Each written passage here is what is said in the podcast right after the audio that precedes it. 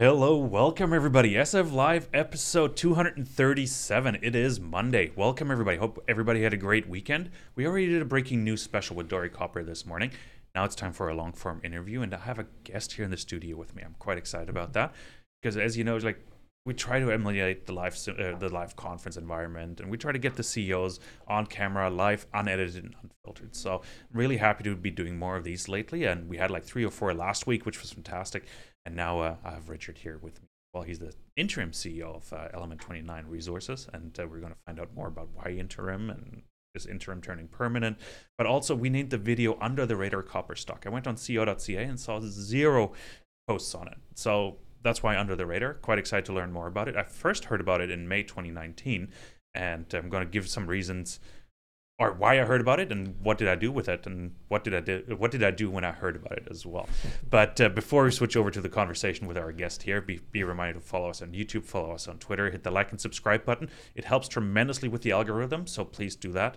And uh, if you are a shareholder, obviously more investors like yourself will see the video on YouTube. Well, make sure to do that, and it's highly, highly appreciated.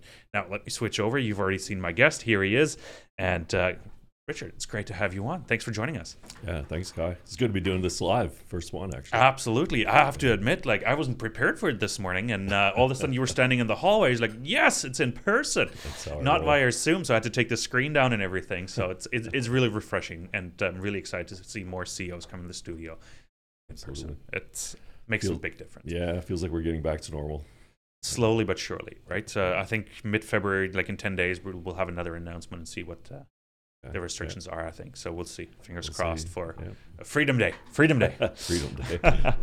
um, that's what they call it in Europe, at least. But uh, so far, so good. Richard, it's your first time on uh, SF Live. It is, and uh, it's great to have you on. But uh, give us a quick 30, 60 second pitch on Element 29 resources, and then we'll dive into more of the detailed specifics, why interim, and all that good stuff. Okay. Well, uh, Element 29 is a copper focused uh, junior resource company listed uh, with pro- projects in Peru, uh, copper projects, and uh, we're listed on the TSX uh, Venture Exchange as well as the OTCQB in the U.S., uh, where we also have DTC eligibility, which I think makes it easier to trade our shares in the U.S. We're also listed on the Frankfurt Exchange. Fantastic. Okay. Um, run us a bit through the history of the company because you've been involved in, in, in the founding group, uh, Globetrotters, That's that right. sort of discovered the project. Um, so give us a bit of a rundown because I mentioned I heard I first heard about it in May 2019. Right. Is that uh, when it all started? Uh, getting close. I mean, we, we spent about seven years building that portfolio in, in Peru, our copper portfolio. And, uh, you know, it takes about a mine cycle, really, like seven to eight 10 years to build a portfolio like this, you know, when, uh, when a lot of the big mining companies were dropping ground in some prime real estate in Peru, we were actually acquiring it back in 2015. And uh, that time when copper was around $2 a pound kind of thing, you know, or just above that. So it made it, uh, you know, get, put us in a position where we, uh, we got to a point where we had made a new discovery uh, called Elida, and we had acquired a uh, project from a small scale mining company down there called Minera Candelaria. And uh, once we had those assets, we just felt that it would generate more value if we put those into a new copper focused junior versus trying to do a deal with the majors at the time. The majors weren't really doing a lot of work. I think they're still trying to clean up their balance sheets and things like that. So uh, uh, we had been sort of watching the markets and we could sort of see that uh, a lot of juniors were getting a lot of a fair bit of traction if they had good copper stories. Like one of the projects you mentioned uh, was was uh, from Lundin Mining, right? Did they did you buy it outright from them, or did they drop it and then you acquired it? How, how, how did that work out? Yeah, no, that's our Elida project. It, was actually discovered by us, uh, Globetrotters, and uh, we optioned it to Lundin back in 2013, I think. And they drilled about 10,000 meters back in 14 and 15. Then, as I mentioned, the price of copper went to like two dollars a pound, and uh, I think Lundin uh, had just acquired some assets in Chile and uh, a nickel project in Michigan, and you know they're they're looking at they figured they could get into projects I think uh, with less risk, you know, and and I think they cut back on a lot of their greenfields exploration, and they end up giving the project back to Globetrotters. I really think that was the time when we thought it might be better just to move that project into a uh, into a sort of a junior resource company. Okay, yeah. um, that, that, that makes a lot of sense actually. You have consolidated focus, you, you can drill it, and you, you get operatorship on it as well. Like oftentimes with Mhm. bigger companies, they just projects drop on the wayside. You never hear from them. They only spend the minimum amount on it. No, I mean they they had some great results. It was quite surprising they actually gave it back, but anyway, we're we're pretty happy to get it back. Nothing wrong with that. No, makes you look better, right? So fantastic. um, let's talk about like lots to talk about actually, but um, Yeah. let's let's talk about you first because your title that's the first thing I stuck uh, stuck on stuck with me is that you're interim CEO. You're also chairman.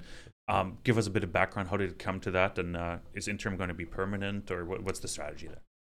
Yeah, well, I mean, I, I, I was part of founding the company, of course, and uh, you know I've been involved in developing the projects, so uh, it was pretty a pretty logical transition, I think. But what had happened was our, our CEO that we had hired to take on the the projects in the company, uh, Brian Booth, actually had some uh, some health issues back in 2019, so he had a bit of a change of life experience and decided it was time to retire. So uh, we we decided that it would be probably best for me to step in and, and take over that CEO role until we could find someone. And, and that started back in October of last year. So we've been into it now uh, five months. Oh, okay. So still fairly fresh. So you're not planning on being interim CEO for the next 12 years or so. No, no, we're, we're actively looking. We have recruiters out, you know, looking for people. And uh, we're, what we want to be is not in a hurry. You know, we want to find the right person. Yeah, Okay, fantastic, alright. fantastic. Um, okay, so Globetrotters. Yes. Um, you, you brought it up. You're a founder of Globetrotters. You're a member of Globe, Globetrotters. Who is Globetrotters? I know actually Globetrotters in Germany is a big outdoor apparel brand and an outdoor clothing store. So I'm sure it has nothing to do with that. No, it doesn't. it's also like a trucking company. Uh, Oh, okay. Yeah, so there's a few things, but but it's it's a company that I founded with uh, a couple of other people, David Elliott, uh, who uh, who's uh, a big part of it, uh, Brian Abraham, uh, Manuel Montoya, who's our VP of Exploration in Peru. Um, he used to be with Teck for quite a long time, and he resigned from Teck to join Globetrotters. But we we've been active since about 2010, 2011, and uh, we are still private, sort of partially self-funding you know, and uh, by uh, generating uh, revenue through our projects, kind of thing, right? Uh, but Element 29 sort of came about. We took some uh, two of our most advanced projects as well as two earlier stage to put together a pipeline, and that's where we felt, you know, that could give Element 29 quite a good uh, portfolio to be able to move into the markets with.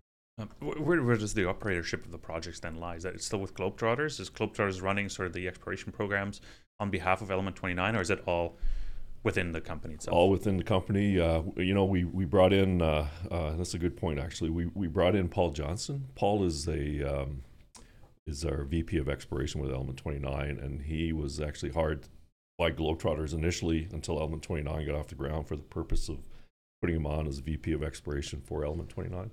And Paul is uh, actually quite interesting background. He's got about 15 years uh, uh, working with Teck Resources, uh, Teck, I think now.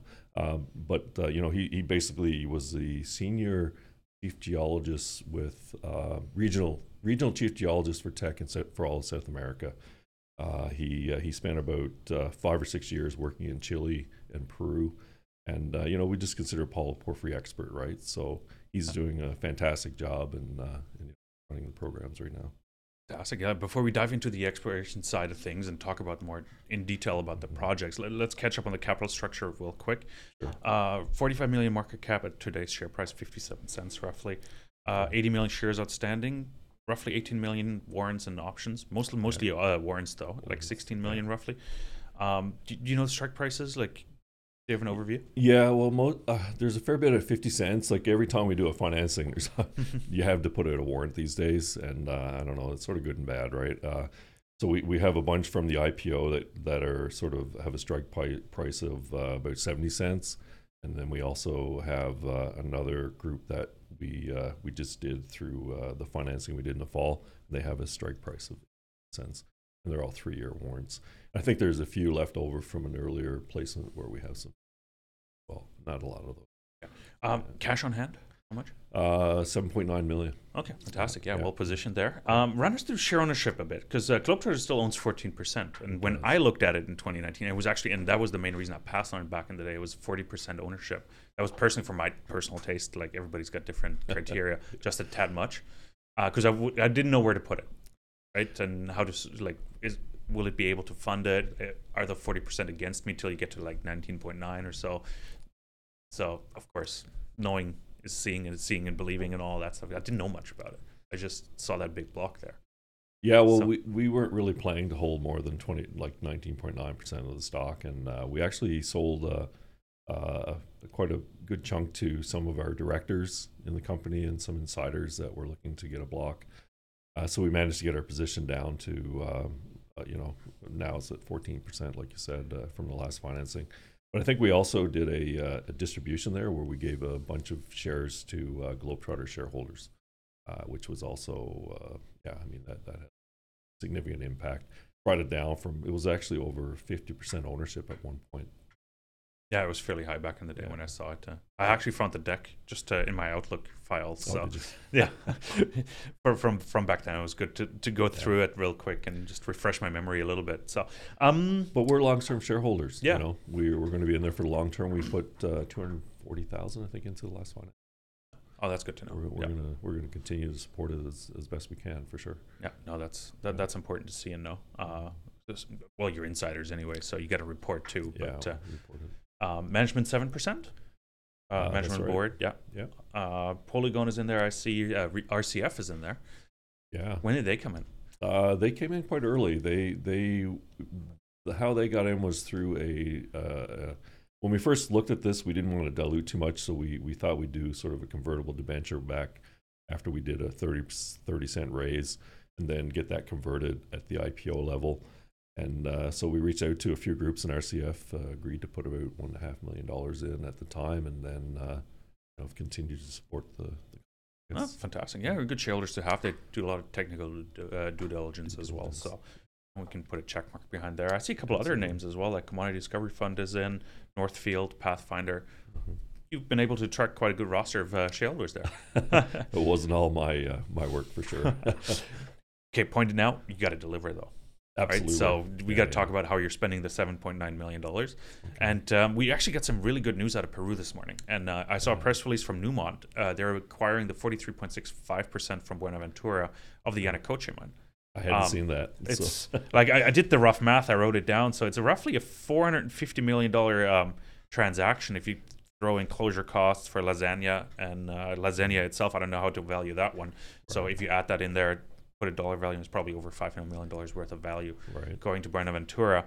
Um, that that screams a lot of confidence in Peru. I would Um, think so. Because yeah. now Newmont has to stem two point three billion dollars in capital expenditures this year themselves. So that's also a signal to the market that they might be believing in Peru again. Yeah. And now I'm going to ask you, is like, how is it working in Peru? How, how are things? Like, how's the environment? Obviously, big spotlights on the country. Yeah, I mean, you hear a lot of white noise coming out of Peru on the political side, but I think things are still getting done. You know, like thing we in the last year we've got two permits to do drilling on two of our projects, and uh, you know, if you look at a company like Bear Creek Mining, you know, working in the uh, Corani deposit, which is in southern Peru, they managed to get permits uh, to to develop that project. Right. If you can get permits there, I think you know it sort of shows you that if you do a good job on the community side and uh, social side, and uh, you know. Stewards of the environment and, and work properly and ethically, that you can actually uh, you know get things done. Okay. And and you, you said you're fully permitted for your exploration plans right now. Is that Uh, we are. Yeah. Yeah. Yeah. Well, I mean, we're we're still trying to get permitted on one part of the Flor de Cobre project. Uh, the project itself has two porphyry centers, which we're actually drilling Candelaria Center now, which has an historical resource on it. But there's another uh, porphyry center called Atravesado, which we staked contiguous with the Candelaria concessions, which we optioned from a family. Um, that that project actually sits on ground that's held by a community, whereas the Candelaria project sits on a ground that's owned by a private company. So we actually made a deal with a private company to go in and and uh, and, and you know we, we, we got the drill per, uh, com- the access agreement from them, uh, whereas we're still trying to get access permits for the Atravesado and the community we're dealing with uh, is been designated indigenous, which means that you have to go through a prior consultation process, which takes a little bit longer in Peru. But the community itself, I think, uh, you know, they're very sophisticated, uh, and they they uh, they are in a in a jurisdiction very close to Arequipa and Cerro Verde and all the other big copper projects in southern Peru. So they understand the mining business very well. Okay, so w- what does that mean? That timeline, though, is like what what are they looking for? Just uh, involvement. Just, you said consultation. Um, what does that look like on the ground? Yeah, well, you have to sort of have the government involved, and really, it's just a, a timing issue. Like you know, the government are doing this for a lot of different projects. They have a limited resources, so you have to sort of schedule things that take longer than we can't really go into the community directly. We have to go through the government, and they the government sort of helps negotiate on their behalf as an indigenous uh, community kind of thing, right? So it just takes longer, but uh, you know we, we haven't seen anything in the way of roadblocks or potential roadblocks coming into that. Yeah. and, it, and Literally and physically and, and all that. Exactly. um, with COVID, of course, have, have you traveled lately? Have you been to Peru as I- of re- as of late? Uh, I was down there. Last time I was down there was uh, before I took on the interim CEO role uh, in in late August, early September. Oh, okay, so Well, not too long ago. not too long ago. Okay. They were in the process of drilling the Elida project at the time. Yeah. Okay, fantastic. Uh, Let's, talk projects. You mentioned Elida. Um, shall we start there? Sure. Yeah, we got a um, lot going on. so- Yeah, fantastic. Yeah, Elida and Flor de Cobre, where you just uh, announced the start of drilling as well. So right. let's start with Elida because you drilled there just We did. recently. You mentioned you've been to the drill. Um, run us through it, and uh, what did you drill? What were some of the results? I think there was one very nice 900 meter hole that you put out. Yeah, well, I mean, uh, we, I don't know if we'll ever mine down to 900 meters, but uh, we just wanted to show continuity of grade and mineralization, you know, in the system, and it's a big system.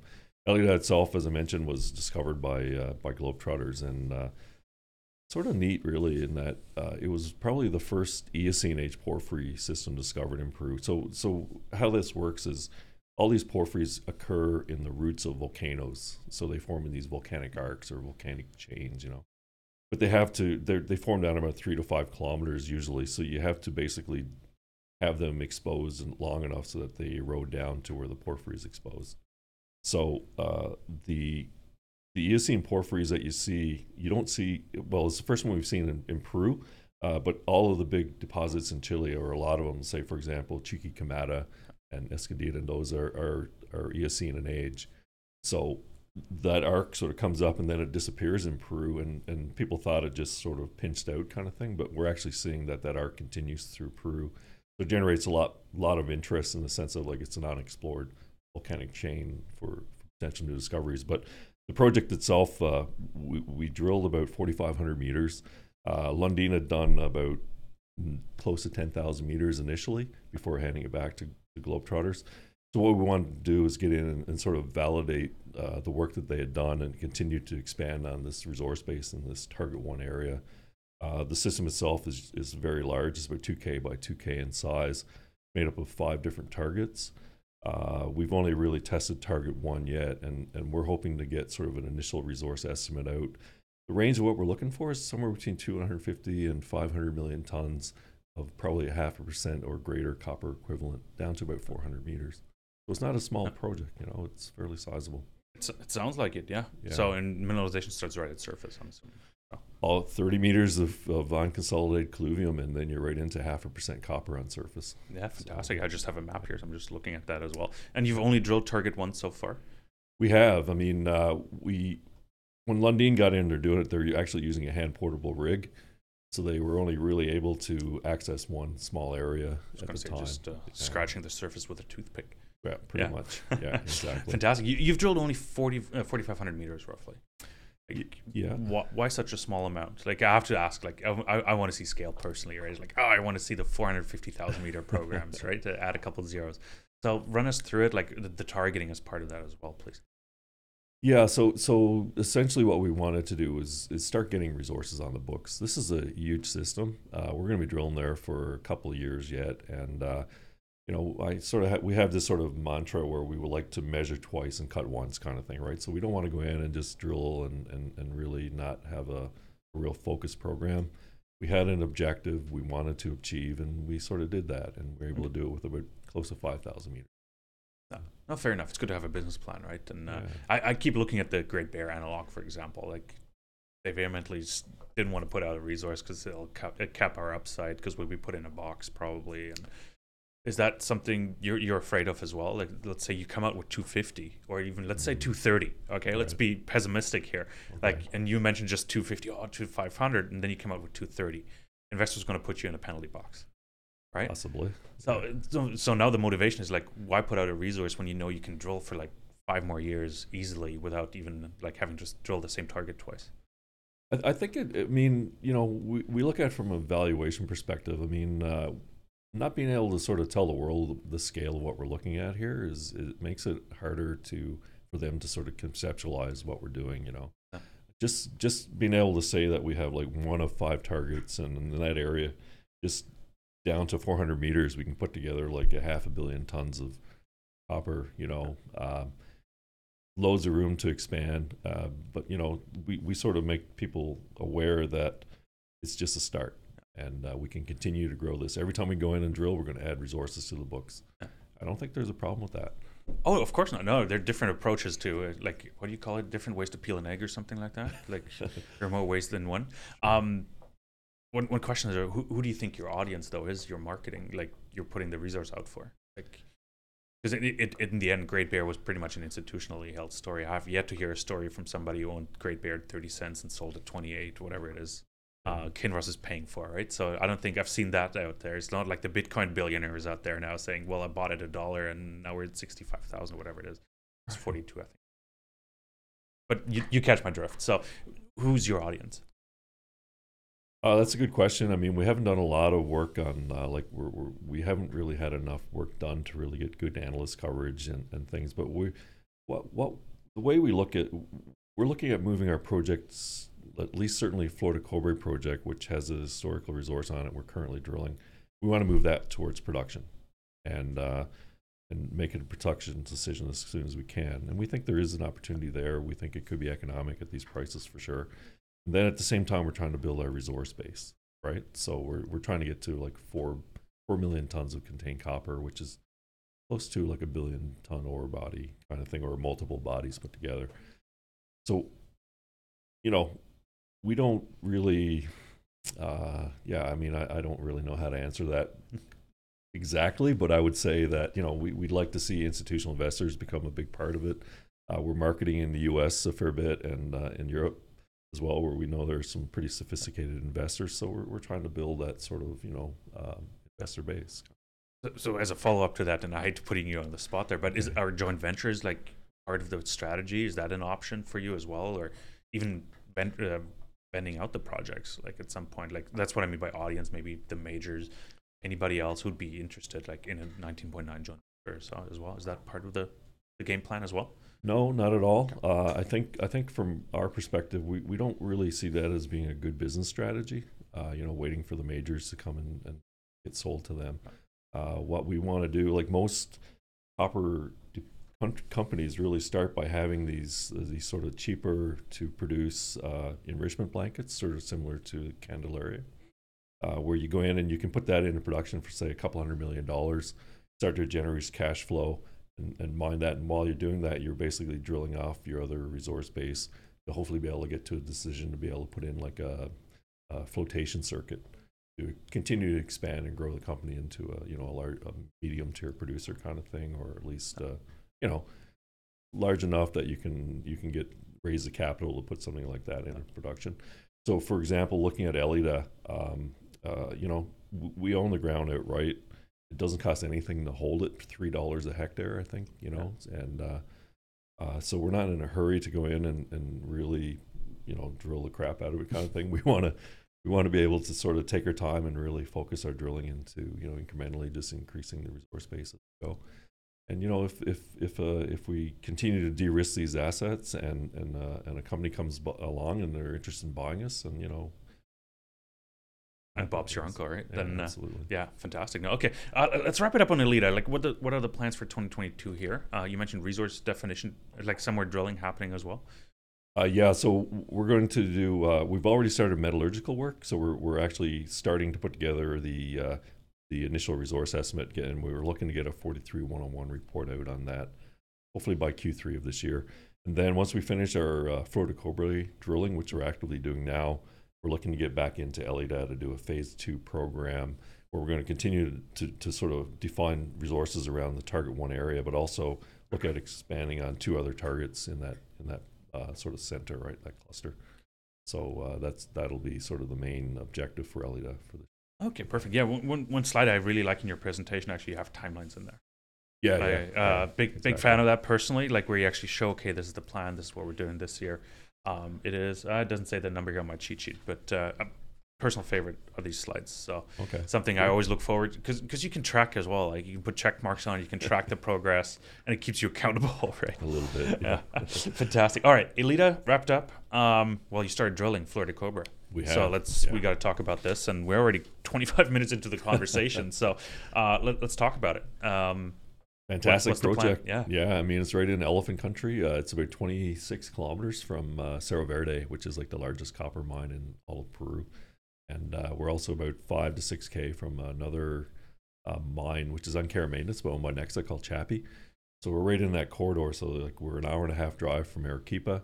And uh, you know you can drive right to the right to the main center part of the system, right? And uh, so the drill is essentially set up right next to camp. And what we're doing is uh, with that historical resource, it was done back in the 90s, so it, it doesn't meet any sort of standards, you know. So we have to go in and, and, and validate about nine holes and get that to an initial resource estimate that we can report. But at the same time, a lot of these uh, enrichment blankets, which are leachable, uh, sit on top of the bigger porphyry itself. So what we're planning, like for example, if you look at Cerro Verde, I think they report not everywhere, but they, they you see reports that it has about four and a half billion tons of copper at about uh, half a percent or 0.4 copper, right? So about 200 million tons of that probably make up the enrichment blanket, and then the remaining four plus billion is within the primary below. What we want to do is we want to go in and validate that enrichment blanket, but also drill uh, deeper into the primary. Um, of, of the of the drill program you're running right now, how much of that is just uh, the nine holes? Is, that twinning, like Yeah, validating 20 the holes? It's yeah. just twinning the hole, and and going deeper, testing the deeper part of the system. So we're looking to drill down over 500 meters to be able to sort of start putting together a primary copper resource.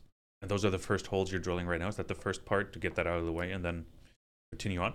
Um, wildcat drilling, anything like that happening, or is just really known target drilling and just Well, uh, we don't see the, the resource itself that's already the historical resource expanding much, but we're, we're looking to just drill deeper, and Yeah. that's really where the Wildcat is. I mean, you can, you know, a lot of these projects, for example, the big mining companies get into these big porphyry systems, and the, and they only drill off what they need to. I mean, they're like generational projects, right? So uh, we're going to drill down to probably five to seven hundred meters underneath the enrichment blanket, and if the system continues to produce, then we'll continue to expand.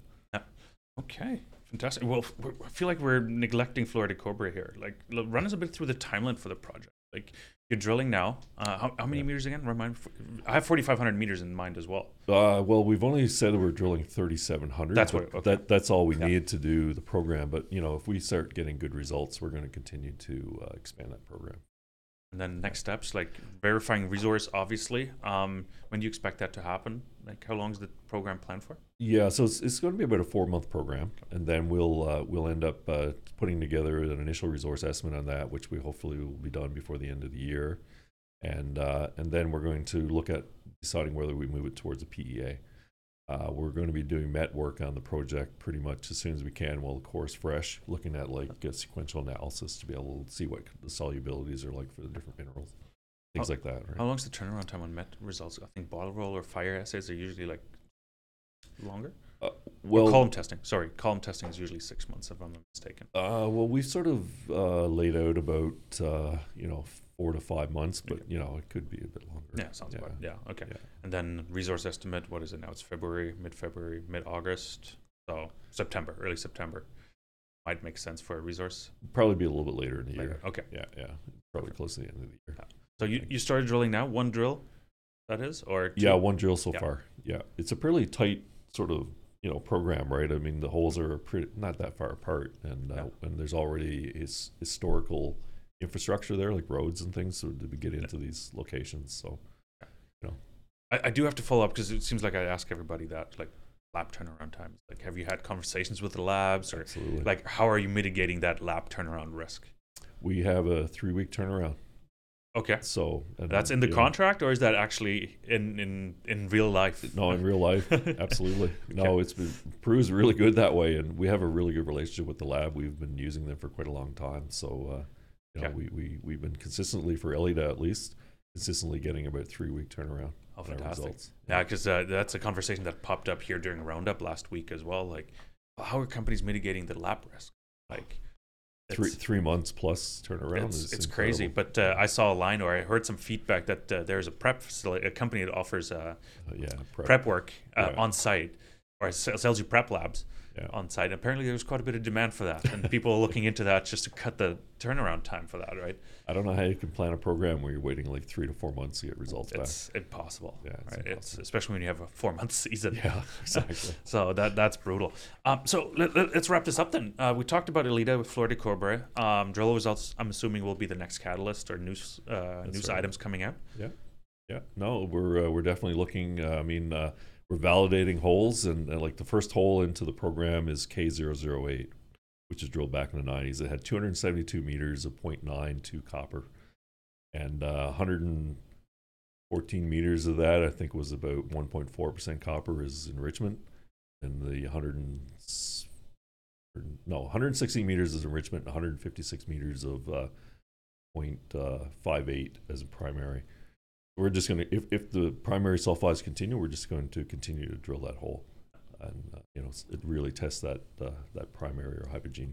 Well, you can give us the, the blueprint what to look for, right? So pressure's pressure's on. There's, uh, yeah. So I mean, it's not like we're drilling a, a new hole. It's Exact- it, it's you know we're just validating. So the results we expect to be quite good for that hole.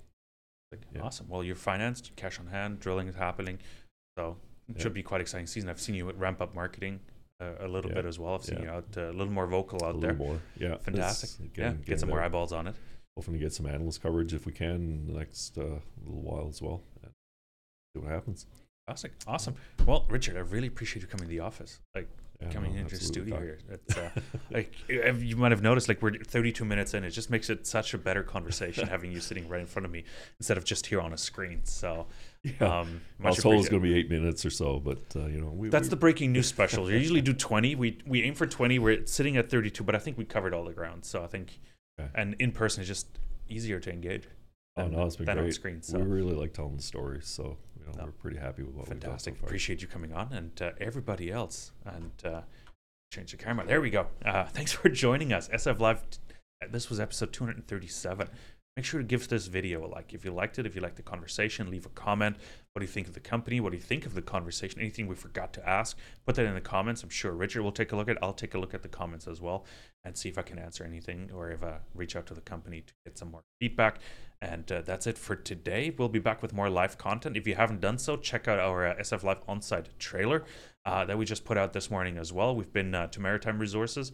Uh, full video premiere is happening this Thursday at 9 a.m. PST, so make sure to join us for that. And uh, leave a comment, leave a like, share the video. Thanks so much for joining us.